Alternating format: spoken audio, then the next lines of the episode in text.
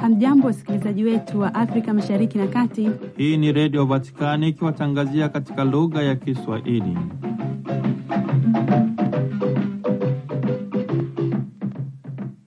Ndugu msikilizaji wa redio Vatikani, Dominika tarehe 4 Februari mwaka 2024, Baba Mtakatifu Francisco amejiunga na Baraza la Maaskofu Katoliki Italia kuadhimisha siku ya 46 ya uhai kitaifa nchini humo kwa kunogeshwa na kauli mbiu nguvu ya maisha inatushangaza, kwa kuwa itamfaidia mtu nini kuupata ulimwengu wote akipata hasara ya nafsi yake. Huu ni mwaliko kwa watu wa Mungu kuvuka migawanyiko ya kiitikadi ili hatimaye kutambua kwamba maisha ya mwanadamu yana thamani kubwa na uwezo wa kushirikisha wengine. Baba Mtakatifu amewatumia ujumbe wa matashi mema washindi wa tuzo la Sheikh Zayedi bin Sultan Al Nahyan ya udugu wa kibinadamu kwa mwaka elfu mbili na ishirini na nne. Hawa ni watu waliojipambanua katika ujenzi wa mshikamano, ustawi, maendeleo na mafao ya wengi. Ni watu wanaoendelea kuhamasisha amani na utolevu. Sekretarieti kuu ya Vatikani imeandaa mkutano wa kimataifa utakaowashirikisha maporoko mia tatu watakaokuwa wameteuliwa na mabaraza ya maaskofu Katoliki kutoka sehemu mbalimbali za dunia kushiriki mkutano huo kuanzia tarehe 28 Aprili hadi tarehe 2 Mei 2024 kwa kunogeshwa na kauli mbiu maporoko kwa ajili ya sinodi, mkutano wa kimataifa. Kwa niaba ya Angela Rezaura, mimi ni Padre Richard Mjigwa nikikutakia usikivu mwema wa matangazo yetu. Tumezaliwa tunaishi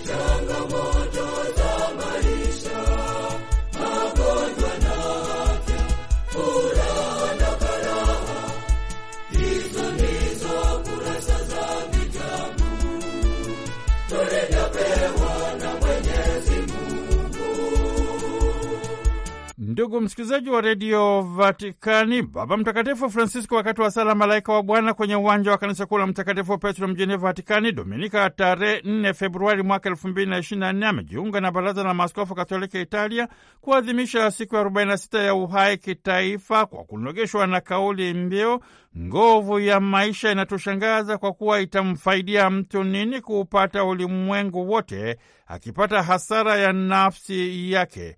Huu ni mwaliko kwa watu wa Mungu kuvuka migawanyiko ya kiitikadi ili hatimaye kutambua kwamba maisha ya mwanadamu yana thamani kubwa na uwezo wa kushirikisha wengine. Ndugu msikilizaji wa redio Vatikani, Mtakatifu Yohane Paulo wa Pili katika wasia wake wa kitume Evangelium Vitae, yaani Injili ya uhai, kwa ufupi anakazia kuhusu thamani ya maisha, ukuu na utu wa binadamu kama zawadi kubwa kutoka kwa Mwenyezi Mungu.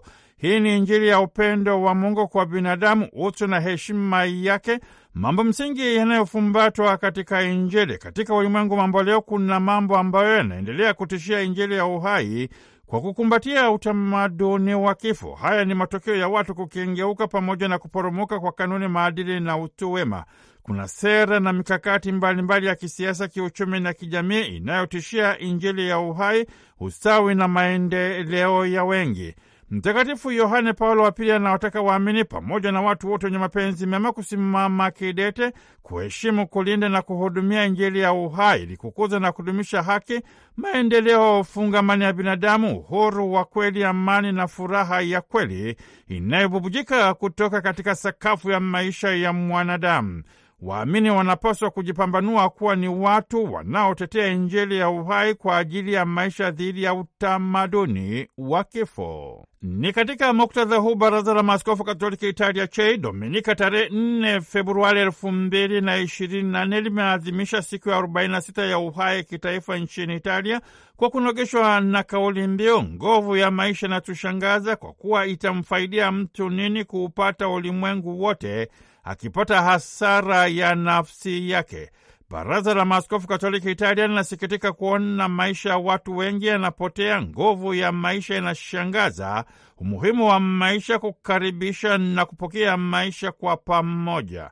Baraza la Maaskofu Katoliki Italia linasikitika kuona kwamba maisha ya watu wengi yanapotea kama ndoto ya mchana. Haya ni maisha ya askari, raia, wanawake, watoto na wazee, maisha ya wakimbizi na wahamiaji yanayoonekana kana kwamba hayana thamani. Kusikia wamepoteza maisha huko kwenye bahari ya Mediterania, hii si habari tena ya kusikitisha. Maisha ya wafanyakazi wengi yamekuwa kama ni bidhaa kwa kufanyishwa kazi za suluba na katika mazingira magumu na hatarishi. Maisha ya wanawake wengi yako hatarini kutokana na vipigo, ukatili wa majumbani sanjari na mfumo dume. Katika hali na mazingira kama haya, watu kukumbatia sera za utoaji mimba linakuwa ni jambo la kawaida. Utu, heshima, haki msingi za binadamu na usawa ni mambo yanayowekwa rehani. Maaskofu wanakazia sana kuhusu nguvu ya maisha inayoshangaza dhidi ya ubaguzi na chuki. Mara ngapi wagonjwa wanaonyanyaswa wamekuwa ni chemchemi ya faraja kwa wale waliowazima. Maisha ya walemavu kimekuwa ni chanzo cha furaha ya kweli. Jambo la msingi ni kukuza na kudumisha umoja na udugu wa kibinadamu, msamaha na upatanisho wa kweli. Kwa hakika maisha ni zawadi kubwa kutoka kwa Mwenyezi Mungu, licha ya matatizo na changamoto zake vinavyolindwa na tamaduni nayo mitazamo hasi inayotetea uhuru binafsi unaopingana na ukweli.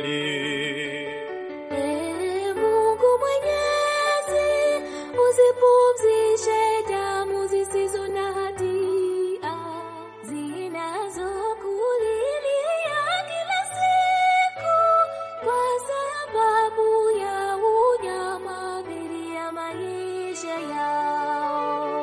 Maaskofu wanakazia umuhimu wa maisha, utu, heshima ya binadamu na kwamba maisha ya binadamu yanapaswa kulindwa na kudumishwa tangu pale mtoto anapotungwa mimba tumboni mwa mama yake hadi mauti ya kawaida yanapomfika kadiri ya mpango wa Mungu.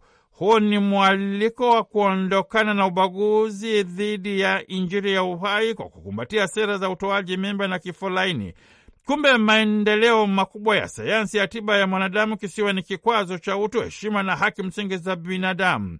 Maadhimisho ya siku ya 46 ya uhai kitaifa nchini Italia kwa kunogeshwa na kauli mbiu nguvu ya maisha inatushangaza ni fursa ya kukaribisha na kupokea maisha kwa pamoja. Kigezo muhimu cha maendeleo yoyote ya jamii ni kuona jinsi ambavyo jamii hii inavyojitahidi kulinda maisha hasa ya maskini, wanyonge na dhaifu. Waamini wanalitazama fumbo la maisha ya binadamu na kutambua kutoka ndani mwake zawadi kubwa kutoka kwa Mwenyezi Mungu muumbaji, ulinzi na ukuaji wake katika hali zote ni dhamana nyeti inayofumbatwa katika imani na upendo. Maadhimisho haya yanabeba ndani mwake majadiliano ya kidini na kiekumene, mwaliko wa kumheshimu Mwenyezi Mungu na kumtumikia kwa njia ya ulinzi na thamani ya maisha ya mwanadamu ili kutangaza na kushuhudia Injili ya uhai dhidi ya utamaduni wa kifo, na kwamba Injili ya uhai ni zawadi inayostahili kukaribishwa, chemchemi ya amana na utajiri mkubwa wa wingi wa ubinadamu na maisha ya kiroho kwa ulimwengu unaohitaji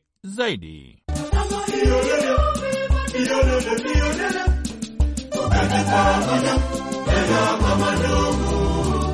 Ndugu msikilizaji wa redio Vatikani, waraka wa kitume wa Baba Mtakatifu Francisco Fratelli Tutti, yaani wote ni ndogo, kuhusu udugu na urafiki wa kijamii, ni kitovu cha mamlaka matakatifu ya ufundishaji katika kanisa mintarafu masuala ya kijamii kadiri ya Baba Mtakatifu Francisco. Huu ni muhtasari wa mafundisho, hotuba na mawazo yake makuu tangu alipochaguliwa kuliongoza kanisa Katoliki kunako mwaka elfu mbili na kumi na tatu.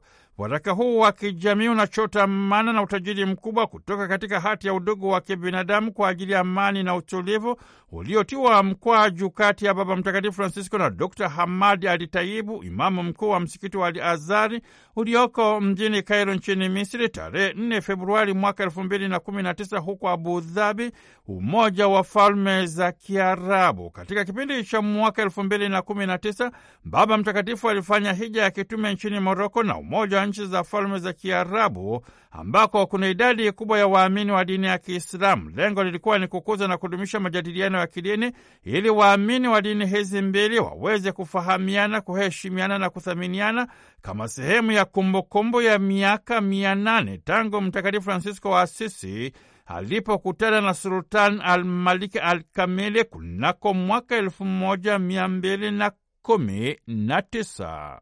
Tuzo ya Sheikh Zayeti bin Sultan Al Nahyan, mwasisi wa Umoja wa Falme za Kiarabu, ilianzishwa kunako mwaka elfu mbili na kumi na tisa.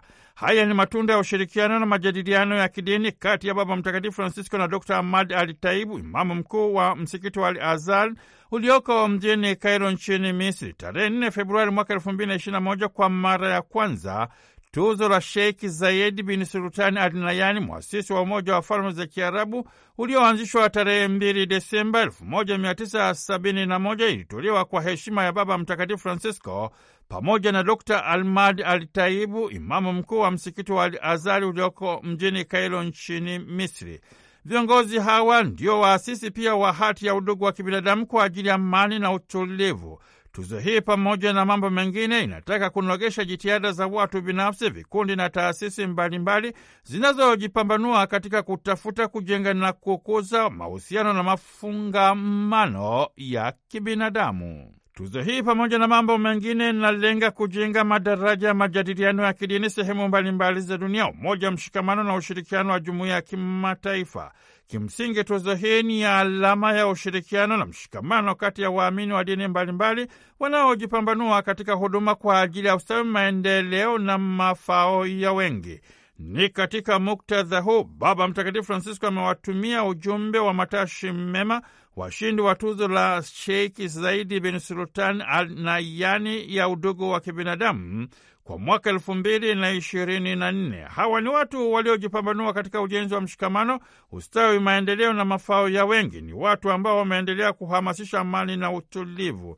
Hawa wanakuwa ni watu wanaoendelea kuwahamasisha jirani zao na hivyo kuzaliwa mtandao wa ushirikiano na mafungamano ya kijamii kati ya waamini wa dini mbalimbali kwa ajili ya huduma pamoja na kuendelea kuheshimu utu, heshima na haki msingi za kila mtu, hivyo kuendelea kumwilisha tunu msingi zinazobainishwa na waraka wa kitume wa Frateri Tuti, yaani wote ni ndugu, kuhusu udugu na urafiki wa kijamii.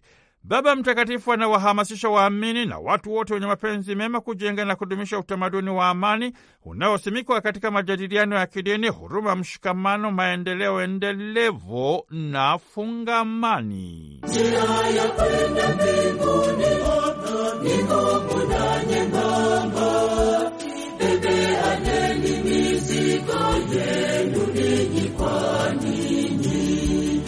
Ndugu msikilizaji wa redio Vatikani, Baba Mtakatifu anapenda kutoa shukurani zake za dhati kwa Dr Ahmad Ali Taibu pamoja na Sheiki Muhamedi bin Zayedi Ali Nahayani, rais wa Umoja wa Falme za Kiarabu, kwa mchango wao muhimu unaopania pamoja na mambo mengine kukuza na kudumisha maadili na utu wema, udugu wa kibinadamu na urafiki wa kijamii unaojengwa juu ya ukweli kwamba binadamu katika tofauti zao msingi, lakini wote wanaunganishwa pamoja kama watoto wa Baba wa mbinguni. Baba Mtakatifu anawapongeza washindi watatu wa tuzo ya Zayed ambayo sasa imeingia katika toleo lake la tano. Mashirika ya Kiindonesia Nadalatul Ulama na Muhammadia, Dr Magdi Yakubu, daktari wa upasuaji wa moyo kutoka nchini Misri, pamoja na Sista Neli Leung kutoka nchini Chile.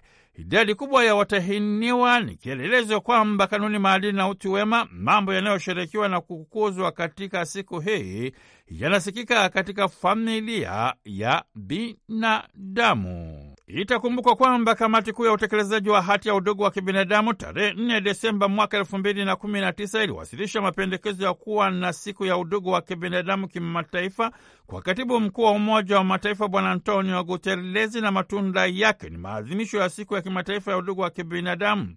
Tarehe ishirini Desemba mwaka elfu mbili na ishirini Baraza Kuu la Umoja wa Mataifa likapitisha azimio kuhusu maadhimisho ya siku ya kimataifa ya udugu wa kibinadamu inayoadhimishwa kila mwaka ifikapo tarehe nne Februari. Lengo kuu ni kudumisha majadiliano ya kidini na kitamaduni, umoja wa mshikamano na ushirikiano wa kimataifa ili kujielekeza zaidi katika ujenzi wa utamaduni wa amani, maridhiano, mshikamano wa kidogo na upatanisho wa kitaifa na kimataifa. Mambo makuu yanayopewa kipaumbele cha kwanza ni udugu wa kibinadamu, mshikamano na amani. Yote haya yanapania kufyekelea mbali ndago za uchoyo na ubinafsi ili kujenga utamaduni wa majadiliano ya kidini katika ukweli na uwazi, kwa kukuza utu, heshima na haki msingi za binadamu. Siku hii inawakumbusha watu wote wa Mungu kwamba ni ndogo wa mmoja. Nimepewa mamlaka mbinguni na duniani, na tazama mimi nipo pamoja nanyi, nipo pamoja nanyi siku zote hata ukamilifu wa dahari. Ndugu msikilizaji wa redio Vatikani, Baba Mtakatifu Francisco mwanzoni kabisa mwa maadhimisho ya sinodi ya kumi na sita maaskofu kuanzia mwaka elfu mbili na ishirini na moja hadi mwaka elfu mbili na ishirini na nne tarehe tisa Oktoba mwaka elfu mbili na ishirini na moja alitoa hotuba elekezi ambayo ni msingi wa maadhimisho ya sinodi katika hatua mbalimbali za maisha pamoja na utume wa kanisa kwa kunogeshwa na kauli mbiu kwa ajili ya kanisa la kisinodi, umoja, ushiriki na utume.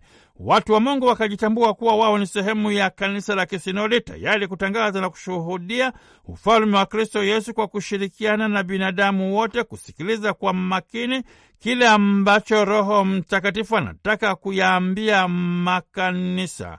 Huu ni wakati wa kuanza tena kufanya hija hii ya kitume kama mwendelezo wa maadhimisho ya sinodi ya kumi na sita ya maaskofu iliyozinduliwa kunako mwaka elfu mbili na ishirini na moja na itafikia kilele chake mwezi Oktoba mwaka elfu mbili na ishirini na nne. Hii ni sehemu ya barua kutoka katika sekretariati kuu ya sinodi za maaskofu kama sehemu ya maandalizi kwa ajili ya kanisa la kisinodi na kimisionari, hatua muhimu kuelekea sinodi ya mwaka elfu mbili na ishirini na nne. Sekretariati kuu ya sinodi imekwisha kuchapisha mwongozo utakaotumika katika maadhimisho ya awamu ya pili ya sinodi ya maaskofu. Ni katika muktadha huu Baraza la Kipapa la Uinjilishaji wa Watu, Baraza la Kipapa kwa ajili ya Makanisa Mashariki, Sekretariati Kuu ya Sinodi za Maaskofu pamoja na Baraza la Kipapa kwa ajili ya Makleli kwa pamoja wameandaa mkutano wa kimataifa utakaowashirikisha maparoko mia tatu watakaokuwa wameteuliwa na mabaraza ya maaskofu Katoliki toka sehemu mbalimbali za dunia kushiriki mkutano huo kuanzia tarehe ishirini na nane Aprili hadi tarehe mbili Mei mwaka elfu mbili na ishirini na mbili kwa kunogeshwa na kauli mbiu maparoko kwa ajili ya sinodi, mkutano wa kimataifa. Lengo ni kuendelea kujenga utamaduni wa kusikiliza, kusali na kufanya mang'amuzi ya pamoja kutoka katika makanisa mahalia. Hii ni sehemu ya utekelezaji wa mapendekezo yaliyotolewa na mababa wa sinodi kuhakikisha kwamba mchakato huu unawahusisha mashemasi, mapadri na maaskofu ili kusikiliza sauti na mchango wao. Mkutano huu utajikita katika mchakato wa ujenzi wa utamaduni wa kusikilizana, sera na mikakati ya shughuli za kichungaji, majadiliano na wataalamu, pamoja na maadhimisho ya liturujia ya mama kanisa.